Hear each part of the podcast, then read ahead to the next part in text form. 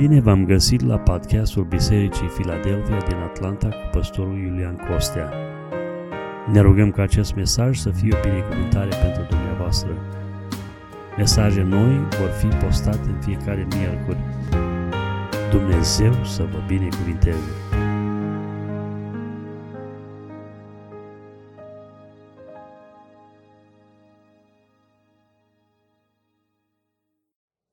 Invit cu respect, dacă nu este prea mult, să ne ridicăm din nou în picioare, să dăm cinste cuvântului lui Dumnezeu și voi citi uh, un pasaj din uh, 1 Împărați, capitolul 19, de la versetul 9 până la versetul 18, uh, pentru cuvântul de predică în seara aceasta. 1 Împărați, capitolul 19, de la versetul 9, cuvântul Domnului ne spune felul următor. Și acolo, Ilie a intrat într-o peșteră și a rămas să nea peste noapte. Și cuvântul Domnului i-a vorbit astfel. Ce faci tu aici, Ilie? El a răspuns, am fost plin de râvnă pentru Domnul Dumnezeul oștirilor, căci copiii lui Israel au părăsit legământul tău, au sfărâmat altarele tale și au ucis cu sabia pe prorocii tăi. Am rămas numai eu singur și caută să-mi ia viața. Domnul le-a zis, ieși și stai pe munte înaintea Domnului. Și iată că Domnul a trecut pe lângă peșteră și înaintea Domnului a trecut un vânt tare și puternic care despica munții și sfărâma stâncile. Domnul nu era în vântul acela. Și după vânt a venit un cutremur de pământ. Domnul nu era în cutremurul de pământ. După cutremurul de pământ a venit un foc. Domnul nu era în focul acela. Și după foc a venit un susur blând și subțire. Când l-a auzit, Ilie și-a acoperit fața cu mantaua, a ieșit și a stat la gura peșterii. Și un glas i-a vorbit zicând, Ce faci tu aici, Ilie? El a răspuns, am fost plin de râvnă pentru Domnul Dumnezeul oștirilor, căci copiii lui Israel au părăsit legământul tău, au sfărâmat altarele tale și au ucis cu sabia pe prorocii tăi. Am mai rămas numai eu singur și caută să-mi ia viața. Domnul le-a zis, du-te, întoarce-te pe drumul tău prin pustie până la Damasc. Și când vei ajunge, să ungi pe Hazael ca împărat al Siriei, să ungi pe Jehu, fiul lui Nimși, ca împărat al lui Israel, și să ungi pe Elisei, Elisei din Șafat, Elisei fiul lui Șafat din Abel Mehola, ca proroc în locul tău. Și se va întâmpla că cel ce va scăpa de sabia lui Hazael îl va omorâ Jehu și pe cel ce va scăpa de sabia lui Jehu îl va omorâ Elisei. Dar voi lăsa în Israel șapte mii de bărbați, și anume pe toți cei ce nu și-au plecat genunchii înaintea lui Bal și a căror gură, gură nu l-au sărutat. Amin. Vă rog să vă reașezați. Vreau să vă mărturisesc ceva. Am venit la biserică cu o altă predică în seara asta. Eram pregătit să predic din Efeseni, capitolul 5, versetele 15 până la 17 și să vă aduc câteva motive pentru a nu fi pesimiști. Însă venind aici pe bancă, Duhul Domnului mi-a vorbit să predic predic asta. E o predică care am primit-o de la Domnul cu mai mult timp în urmă. De obicei, acum mă cunoașteți de cât timp sunt împreună cu dumneavoastră, mi s-a mai întâmplat să-mi schimbe Domnul mesajul, dar de obicei când mergeam în vizită nu acasă. Acasă foarte rar mi s-a întâmplat lucrul ăsta. Um, eu nu știu ce are Domnul în plan în seara asta și cui vrea Dumnezeu să-i vorbească în mod special, dar cred că Duhul Sfânt are ceva deosebit pentru noi în seara asta. Um,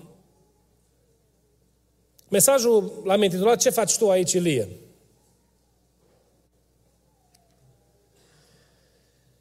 În uh, Scriptură îl găsim pe Dumnezeu vorbind oamenilor în multe situații.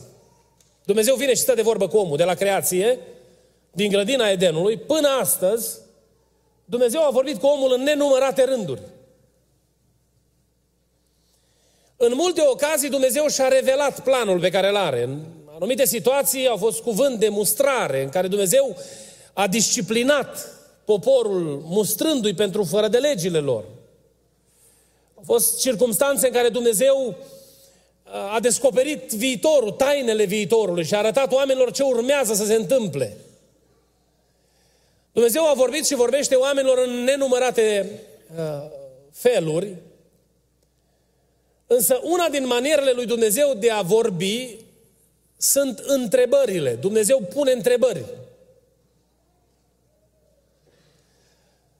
Când Dumnezeu pune o întrebare omului, Dumnezeu niciodată nu întreabă din dorința de a se informa. Niciodată nu întreabă omul pentru a-și satisface curiozitatea. Niciodată nu întreabă omul datorită incapacității de a pricepe, pentru că vrea lămuriri. Dumnezeu nu întreabă omul pentru lucrurile astea. Ci ori de câte ori Dumnezeu pune o întrebare în Biblie, omului, scopul pe care îl are Dumnezeu e ca omul să învețe ceva. Eu am studiat întrebările puse de Dumnezeu oamenilor, sunt multe în Scriptură. Um, un numitor comun pe care l-am găsit la toate întrebările pe care le-a pus Dumnezeu oamenilor a fost dorința lui Dumnezeu ca omul să fie scos din starea în care se găsește. Sunt multe exemple de întrebări. Una, de pildă, este întrebarea pe care o pune Dumnezeu uh, uh, omului în grădina Edenului uh, și îl întreabă unde ești. Dumnezeu nu trebuia să știe unde e Adam. Oare ochiul celui care a văzut și vede toate, a creat toate lucrurile și pătrunde tainele minții oamenilor să nu-și fi știut unde se găsea Adam în ziua când a strigat, unde ești? Dar în spatele acestei întrebări era dorința de a-l binecuvânta pe om cu promisiunea mântuirii. Și uitați-vă în Geneza, capitolul 3. Că după ce îl întreabă pe Adam unde ești și începe acel dialog, Dumnezeu îi spune lui Adam, va veni ziua când se va ridica sămânța femeii și va zdrobi capul șarpelui. Și tot falimentul acesta aparent din grădină va fi întors în binecuvântare și în loc de moarte va fi viață și în loc de blestem va fi binecuvântare. Și în loc de o sândă veșnică va fi viață veșnică împreună cu Dumnezeu. Binecuvântat să fie numele Lui. Câteva pagini mai încolo stă Dumnezeu de vorbă cu Cain. Și îl întreabă Dumnezeu pe Cain, pe, pe, pe Cain, îl întreabă, unde este fratele tău? Oare nu știa Dumnezeu unde e fratele lui, uh, uh, lui Cain? Îi și spune mai târziu, nu? Că până și sângele lui strigă din țărână.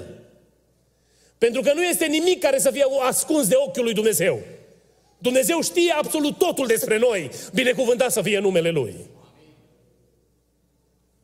Și interesant că și la întrebarea asta Dumnezeu vrea binecuvântarea omului. Noi, dacă ar fi fost după judecata noastră, l-am fi pognit pe, pe Cain să nu se mai ridice niciodată, nu?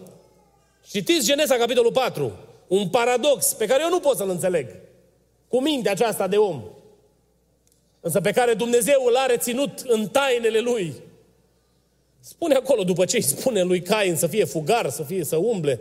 Știți cum se gata conversația cu Cain? Pune o binecuvântare peste el și spune, dacă îl va întâlni cineva și se va agăța de omul ăsta, intră mari probleme. Pentru că cineva ucide pe Cain, va cădea sub răzbunarea lui Dumnezeu. Și lasă Dumnezeu binecuvântarea protecției peste omul ăsta care nu merita nimic. Merita moartea, nu? Aici, la noi, în anumite state, l-am fi pus pe scaun electric. Sau i-am fi dat o injecție de asta letală și era gata cu el. Uh, sunt și alte situații. Era o situație din Noul Testament Uh, Domnul Iisus îl întreabă pe, pe Petru, mă iubești? Oare nu știa Domnul că îl iubește? Petru, o știa foarte bine. Oare să nu fi auzit Domnul ce zisese Petru la foc? Cel care a fost în stare, care în ziua vindecării slăbănogului a pătruns gândurile oamenilor și le-a adresat răspuns la ce gândeau ei. Biblia spune că gândeau în, în inima lor și se întrebau cum poate să spună așa ceva, hulește. Că numai unul singur iartă păcatele oamenilor și acesta este Dumnezeu. Și El li se adresează și le spune, pentru ca voi să știți că Fiul omului are putere pe pământ să ierte păcatele oamenilor, ție spun, a zis El slăbănogului, ridică spatul și umblă. Pentru ca oamenii ăștia care nu treau gânduri nepotrivite la adresa lui Hristos să poată să se trezească din adormirea lor. Și oare să nu fi știut el ce era în mintea și în inima lui Petru? Oh, știa foarte bine. Însă în inima Domnului Iisus Hristos era dorința ca liderul proeminent care urma să fie pus la cârma Bisericii lui Hristos. Să nu rămână în starea în care se găsea, ci să-l scoată de acolo. Să-l așeze cu picioarele pe temelie. Și omul ăsta să poată să meargă cu îndrăzneală până la capăt. Și în ziua când va fi umplut de Duhul Sfânt, în ziua cinzecimii, să se poată înfățișa înaintea mulțimii și să spună tuturor că cel pe care l-ați răstignit este Hristosul, Fiul lui Dumnezeu, este Mesia, trimisul, binecuvântat să fie numele Lui. El care câteva zile în urmă fugea să se ascundă de o slujnică. S-a gândit Domnul Isus Hristos la el și l-a recuperat, l-a ridicat. Și a venit să marcheze recuperarea lui, pentru că în inima Domnului întotdeauna este dorința ca omul să fie recuperat. Și atâta timp cât este suflare în om, Dumnezeu are dorința întoarcerii lui cu pocăință la Dumnezeu. În seara asta aduc înaintea dumneavoastră acest bărbat pe care Dumnezeu îl întreabă ce faci tu aici, Ilie. Când Dumnezeu îl întreabă ce faci tu aici, nu se referea numai la punctul geografic în care el se găsea, ci se adresează stării în care omul ăsta era. Ajunsese într-un punct de deznădejde și descurajare care nu putea fi exprimat. Omul ăsta, dacă dați câteva pagini înainte, a fost în stare să pună mâna pe prorocii lui Bal și să ucidă pe toți cei care se închinau lui Bal. A venit Duhul lui Dumnezeu peste el într-un mod deosebit. Omul ăsta a fost folosit de Dumnezeu în minuni. Omul acesta s-a rugat pentru ploaie și a venit ploaie de la Dumnezeu. Omul acesta s-a rugat să nu ploaie și n-a plouat. Și un om de talia lui ajunge într-un moment de descurajare cum nu se poate explica. Biblia ne spune că a ajuns la un anumit punct și dacă vă uitați pe hartă, interesant, ajunge la un anumit punct și zice, o, n-am mers destul și o mai ia drum de o zi, spune Biblia prin pustie. Cu dorința clară să se întâmple ceva. Știți ce dorea omul ăsta? Să moară. Asta a fost dorința pe care el o avea în inimă. El a zis, am să mă mai duc, pentru că n-am mers destul de departe. Am să mă mai duc drum de o zi și am să mă ascund de fața lui Dumnezeu, am să mă ascund de prieteni, am să mă ascund de cunoscuți, am să mă ascund de toate lucrările care stau ca o mărturie. Să știți că Ilie, când se plimba prin Israel, la fiecare colț vedea semnele puterii lui Dumnezeu. Când se uita către palat, vedea mâna lui Dumnezeu. Când se uita către templu, vedea mâna lui Dumnezeu. Când se uita spre locul închinării, vedea mâna lui Dumnezeu. Pentru că Dumnezeu îl folosise în atâtea situații. Și peste toate strălucea mâna Dumnezeului atotputernic, binecuvântat să fie numele Lui. Și s-a dus drum de o zi prin pustie ca să nu le mai vadă. Să-și închidă mintea și ochii. Pentru că toate strigau că Dumnezeu este mare, e credincios, Dumnezeu e bun, Dumnezeu ne iubește, Dumnezeu întinde mâna după noi. Și a mers drum de o zi prin pustie și vine Dumnezeu acolo și stă de vorbă cu el. Și primul lucru care îl întreabă, îi spune, ce faci tu aici, aici, Ilie? Întrebarea asta, de fapt, s-ar traduce cam ceva de genul, Ilie, ce cu tine?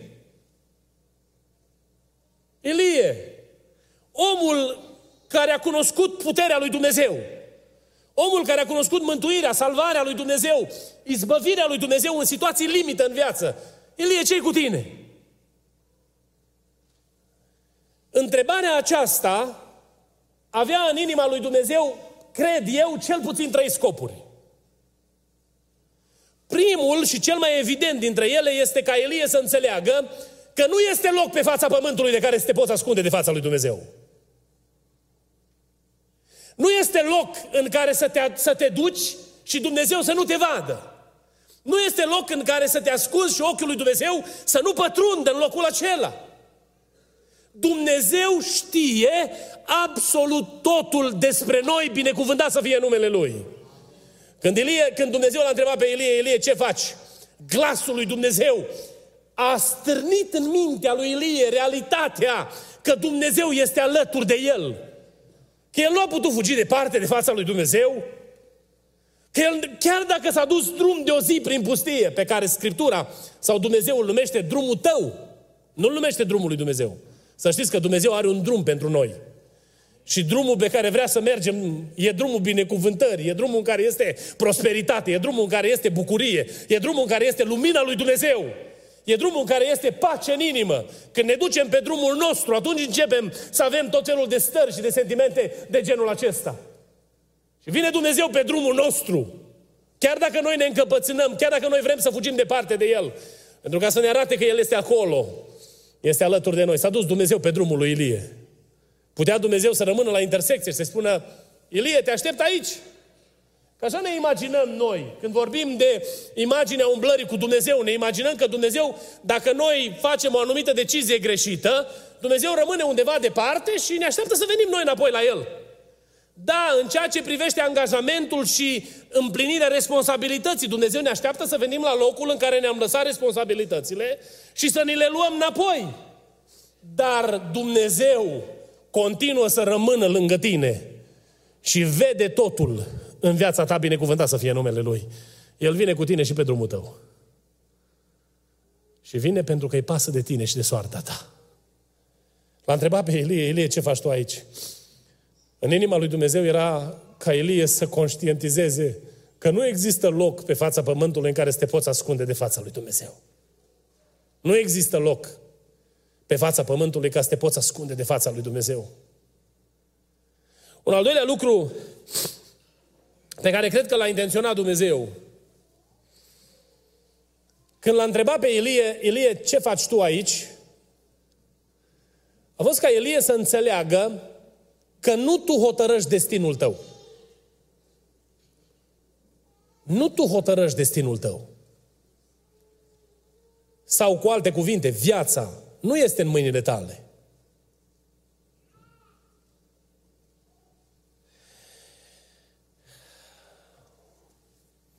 Ca o mică recapitulare.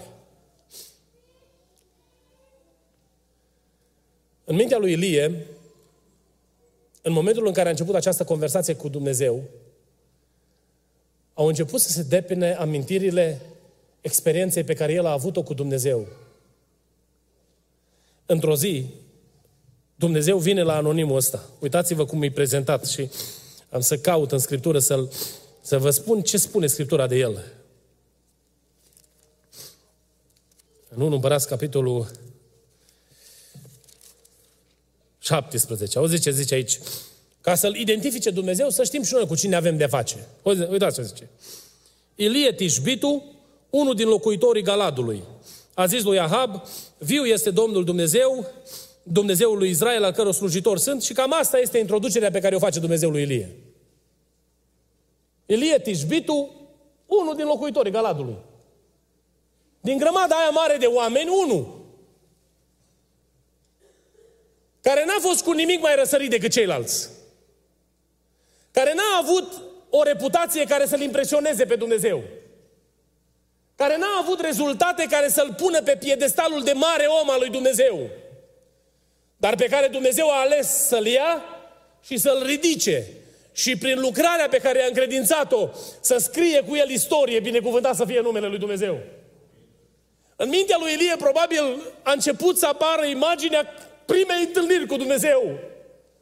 Că atunci când vine Dumnezeu să stea de vorbă cu omul și îl întreabă ce faci, Dumnezeu vrea ca omul să-și aducă aminte de groapa mizeriei în care l-a găsit Dumnezeu. Și să știți că noi toți, fără excepție, cei care suntem aici, într-o zi am avut parte de întâlnire cu Dumnezeu pentru că a coborât El la noi. Nu pentru că noi am fost deosebiți și ne-am ridicat noi ca să ne întâlnim cu El. Ci pentru că a venit El. Și în starea nimicniei noastre, cu bagajele pe care le aveam, cu mulțimea păcatelor făcute, El și-a întins mâna către noi și ne-a arătat îndurare, binecuvântat să fie numele Lui. Probabil în mintea lui Ilie apăreau toate imaginile acestea a zilei în care s-a întâlnit cu Dumnezeu. Și probabil ca și alți mari oameni ai lui Dumnezeu. Îmi place să cred că nici el n-a fost o excepție, că oamenii pe care îi folosește Dumnezeu sunt oameni care au întotdeauna o atitudine modestă, o atitudine smerită, care nu gândesc prea înalt despre ei, ci Dumnezeu ne ia de acolo de unde suntem pentru că ne vede starea smerită a inimii noastre și coboară și ne ridică de acolo de unde suntem, binecuvântat să fie numele Lui. Mari oameni lui Dumnezeu, toți au fost așa în Scriptură. Ilie, nu a fost el mai deosebit decât Moise, care a spus Domnului, Doamne, nu eu, eu nu mă pricep la treburi de astea, poate ai greșit adresa. Nici nu mă pot exprima, Doamne. Ieremia, Doamne, să nu mai un copil, eu nu poate ai greșit, Doamne, adresa. Ia pe altul. Dumnezeu alege oameni modești și Ilie a fost printre ei, să știți. Pentru că îl vedem ce abordare are în relația cu Dumnezeu. Se derula în fața lui Ilie firul vieții lui probabil. Pentru că asta a fost intenția lui Dumnezeu. Ca Ilie să înțeleagă că nu el este la cârma istoriei, ci la cârma istoriei este Dumnezeu. Ilie spune Scriptura în 19, în capitolul 19, că a intrat în peșteră și dorea să moară. Și vine Dumnezeu și îi spune, Ilie, nu tu ai hotărât ziua când ai venit pe pământul ăsta și nu o vei hotărâ tu când va fi ziua plecării de pe pământul ăsta. Pentru că asta aparține lui Dumnezeu. Mai mult decât atât, nu tu ai hotărât lucrarea care să ți se încredințeze și nu vei hotărâ tu când asta se gata. Ca o mică paranteză aici, Dumnezeu îi încredințează la omul ăsta trei responsabilități enorme în mijlocul descurajării lui. Vedeți ce îi spune care de făcut? Îi spune că trebuie să ungă doi împărați și un proroc. Fraților, dacă în fața noastră ar fi un om atât de descurajat, am avea încredere în el să ne spună cine e prorocul lui Dumnezeu pentru noi. Ori am spus, du-te mă și odinește-te că tu n-ai ce vorbi aici. Nu? Stai, lasă-ne pe noi ăștia cu mintea limpede să gândim. Cum am evaluat noi lucrurile? Dumnezeu se uită la Ilie și îi spune, Ilie, Starea în care tu te găsești nu mă oprește pe mine să lucrez. Pentru că tu faci lucrarea, dar în spatele lucrării făcute de tine e mâna mea.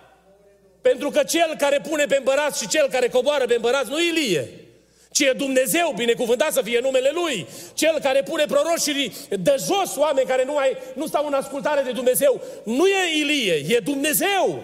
El este la cârma istoriei. Binecuvântat să fie numele Lui. Ilie trebuia să spună doar yes, sir. Și de acolo încolo Dumnezeu își proslăvea numele prin viața lui. Uh, înainte de a veni la noi, că să am câteva provocări pentru noi în seara asta.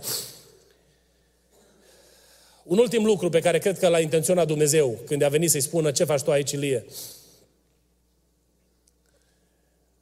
Dorința lui Dumnezeu a fost ca Elie să priceapă că el nu-i singur.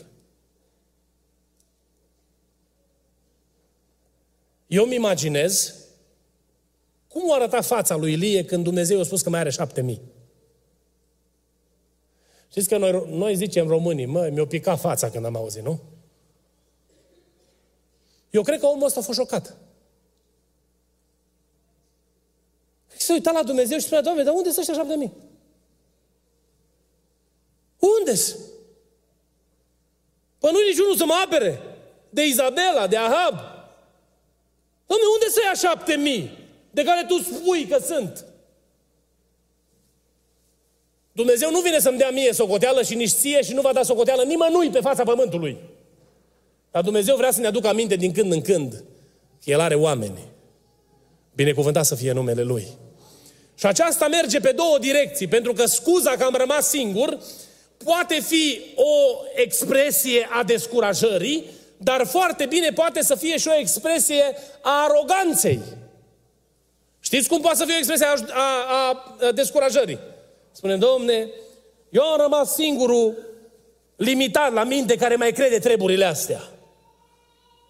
Nu vezi că toți oamenii s-au emancipat, gândesc diferit. Eu mă țin de lucrurile alea vechi. Nu mai e nimeni să mai gândească ca mine. Dar poate să sune și ceva de genul, oh, numai eu sunt. Doamne, altul mai bun ca mine n-ai. Și să fie o expresie aroganței. Și Dumnezeu vine să le întâmpine amândouă. Eu nu știu dacă la Elie a fost aroganță sau descurajare, dar ceea ce pot să vă spun este că aroganța întotdeauna duce la descurajare. Întotdeauna. Fără excepție. Dacă într-o zi cineva se bate cu cărămida în piept și spune că nu-i nimeni ca el, Dumnezeu îi va demonstra în timp scurt că are. Și că Dumnezeu nu stă, nu se împiedică în nimeni. Și va ajunge să plângă lacrimile dezamăgirii, descurajării. Haideți să venim la noi. A venit Dumnezeu în această ultimă zi a anului 2019 la Biserica Filadelfia să întrebe ce faci tu aici și puneți numele tău. La cine a ales Dumnezeu să vorbească în seara asta? Ce faci tu aici?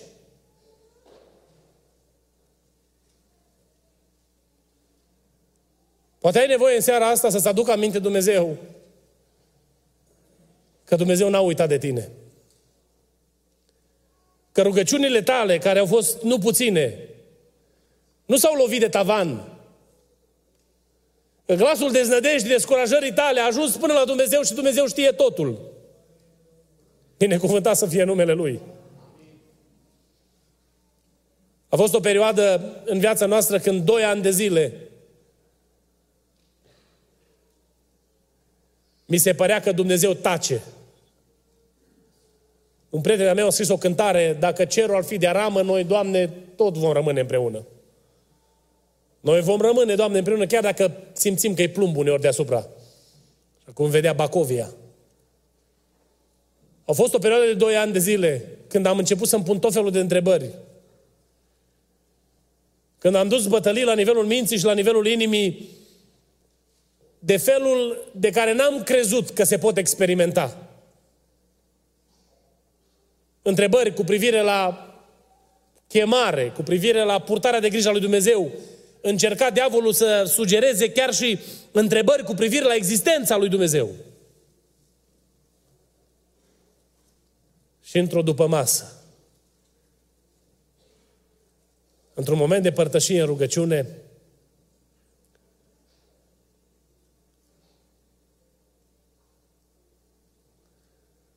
Dumnezeu mi-a spus atât. Poți identifica vreo zi din viața ta în care să nu fi fost alături de tine? Și asta a fost întrebarea lui Dumnezeu. A fost vreo zi în care să nu fi fost lângă tine? Meritam în momentele alea să se desfacă pământul și să intru și să nu mai ies niciodată de acolo. A fost copleșit când Dumnezeu s-a apropiat de mine și mi-a zis, Iulian, indiferent care a fost percepția ta și frământările pe care le-ai avut, eu am continuat să rămân alături de tine. Am înviat. Mi s-a oprit întristarea și amărăciunea și am zis, Doamne, îmi iau angajamentul înaintea Ta că atunci când taci, n-am să te forțez să vorbești. Și dacă Tu întârzi să vii, Doamne, n-am să arunc cu, cu țărână în aer. Și n-am să rostesc vorbe în pripă. Mă rog lui Dumnezeu ca Dumnezeu să ne ajute să nu uităm că El este alături de noi în fiecare zi. Binecuvântat să fie numele Lui. Anul 2019 El a fost alături de tine. Te-ai trezit dimineața și ai mers seara la culcare. Au fost poate greutăți pe care nu ți le explici. Dureri pe care le porți în suflet și poate de care nu știe nimeni. Pe care poate nimeni nu le-a putut înțelege. Dar vrea Duhul Sfânt să aducă aminte în seara asta că în fiecare zi El a fost alături de tine. El a promis că nici de cum n-am să te las și cu niciun chip nu te voi părăsi. Și asta e promisiunea Lui și se ține de cuvânt, binecuvântat să fie numele Lui. Poate așteptai un telefon în care să ți se spună că s-a schimbat situația. Și telefoanele veneau diapăzet. Veneau într-o direcție diferită. Poate așteptai să răsară o lumină să vezi o minune, să vezi o intervenție din partea lui Dumnezeu. Și poate nu s-a întâmplat ce ai așteptat tu. Dar vrea să-ți aduc aminte Dumnezeu că ceea ce ți s-a promis la începutul umblării tale cu El El se ține de cuvânt. E alături de tine. Poate e greu. Și porți întrebări în suflet și ai frământări în minte. Dumnezeu nu se lasă intimidat, ci nici descurajat de adâncimea deznădejdii tale, ci El stă lângă tine. N-ai vrea în seara asta să-ți ridici privirile către El și să-i spui Domnului, Doamne, te binecuvintez și îți mulțumesc cu toată inima că Tu ești în corabia vieții mele. Erau ucenicii pe marea tulburată. Și barca sau corabia în care se găseau se părea că se, e gata să se fărâme. Și Domnul Iisus Hristos dormea la cârmă pe căpătâi. Și în Evanghelia după Marcu, capitolul 4, Domnul Iisus se adresează ucenicilor după ce mustră vântul și ceartă marea și se liniștesc toate, după ce intervine asupra naturii și întreabă unde e credința pe care trebuie să o aveți? Te invit pentru anul 2019 să te încrezi cu, cu toată inima în Dumnezeu. Noi cântăm o cântare, sau o cântam, nu n-am mai auzit-o foarte des. Sunt fericit chiar dacă am lacrimi pe obraz, nu?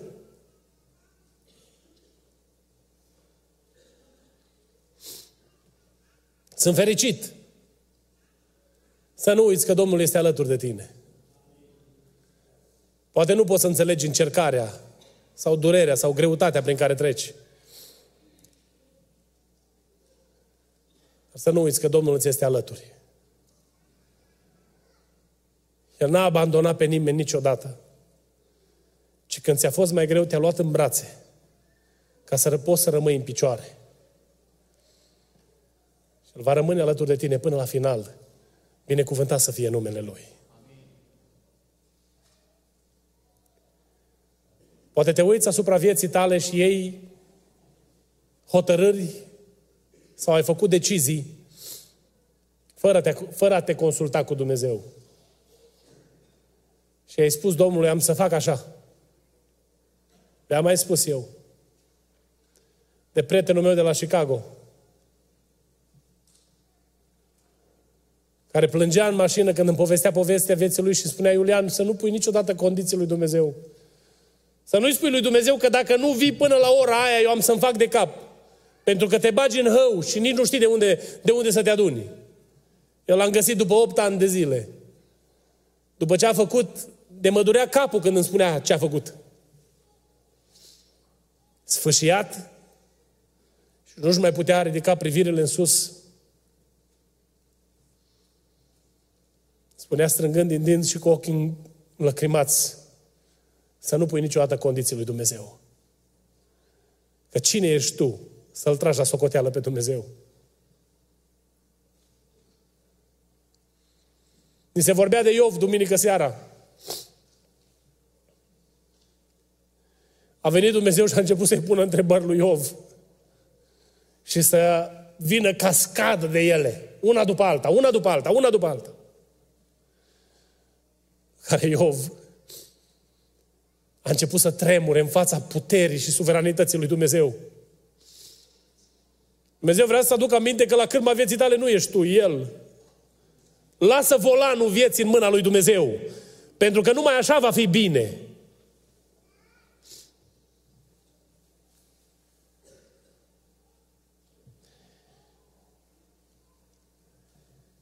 Să nu crezi că ești singur.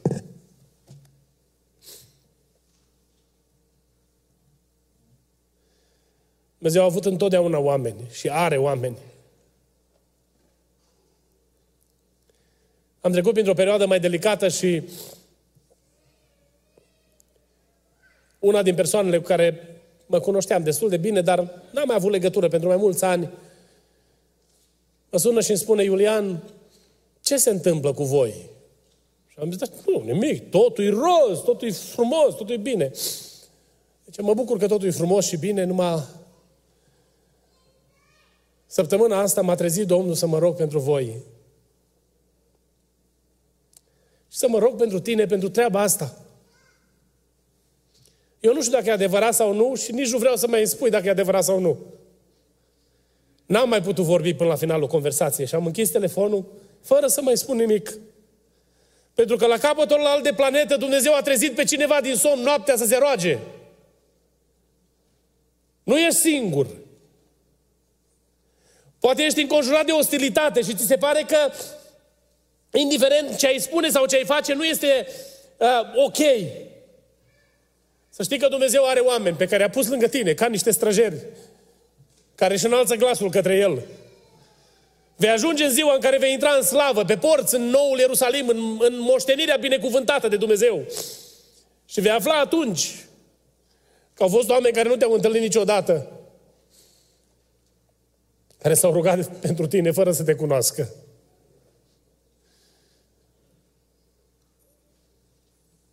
V-am mai spus eu întâmplarea asta. Am mers în salon la, om, la bărbatul acela de culoare care trebuia să-l consiliez, că era în ultimele clipe de viață. Eu eram cu bagajele făcute să plecăm în România și mă frământam, nu știam ce va fi. Și intru în cameră la omul ăsta ca să-i spun un cuvânt de îmbărbătare. Și mă ia el când am intrat, așa cu o voce stinsă, te-am așteptat să vii. Pentru că Dumnezeu mi-a arătat în vedenie ființa, chipul tău. Și mi-a spus omul ăla, care era în ultimele clipe de viață, ce mesaj a avut Dumnezeu pentru noi, ca familie, și mutarea noastră în România. Mi s-au muiat picioarele. Au fost oameni care au spus că ne-am dus să ne pierdem vremea pe România. Sau care, eu știu ce afirmații bombați și-au făcut că dacă Dumnezeu a vorbit, de ce s-au întors apoi? De parcă ei ar fi la cârma vieții. Am văzut săptămâna asta un video foarte fain din uh, arena de tenis. Jucau uh, tenis uh, jucătoarele astea profesioniste și un bărbat din teren spunea, nu, pregătește că din colțul ăla o să servească. Și o zis, nu, uite ce ține tu paleta și aia ci. No, hai, intră tu și joacă tu. Scoate tu serva asta pe care știi să o scoți tu așa bine din tribună. Că din tribună tare bine știm noi ce trebuie să facă alții. Păi de ce o spus aia? Păi cum și-o permis să facă așa ceva? Păi dacă eram eu, eu știam ce trebuie făcut. Să o crezi tu că știai.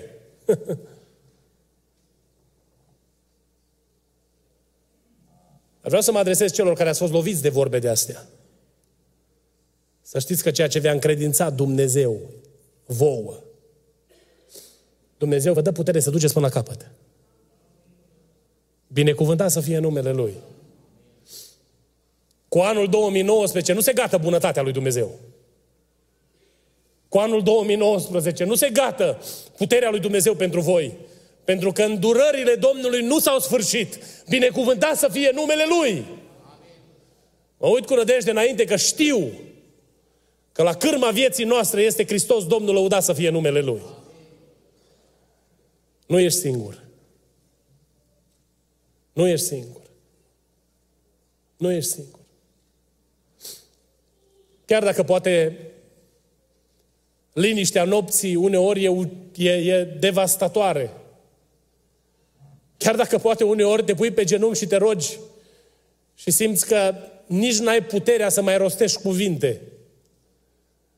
Chiar dacă uneori îți deschizi gura să cânți și spui că n-are rost să mai cânți.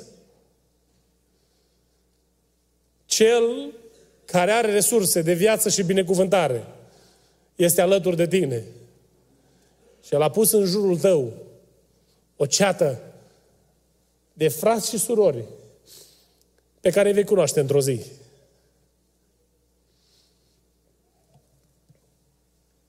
Haideți să ne ridicăm în picioare.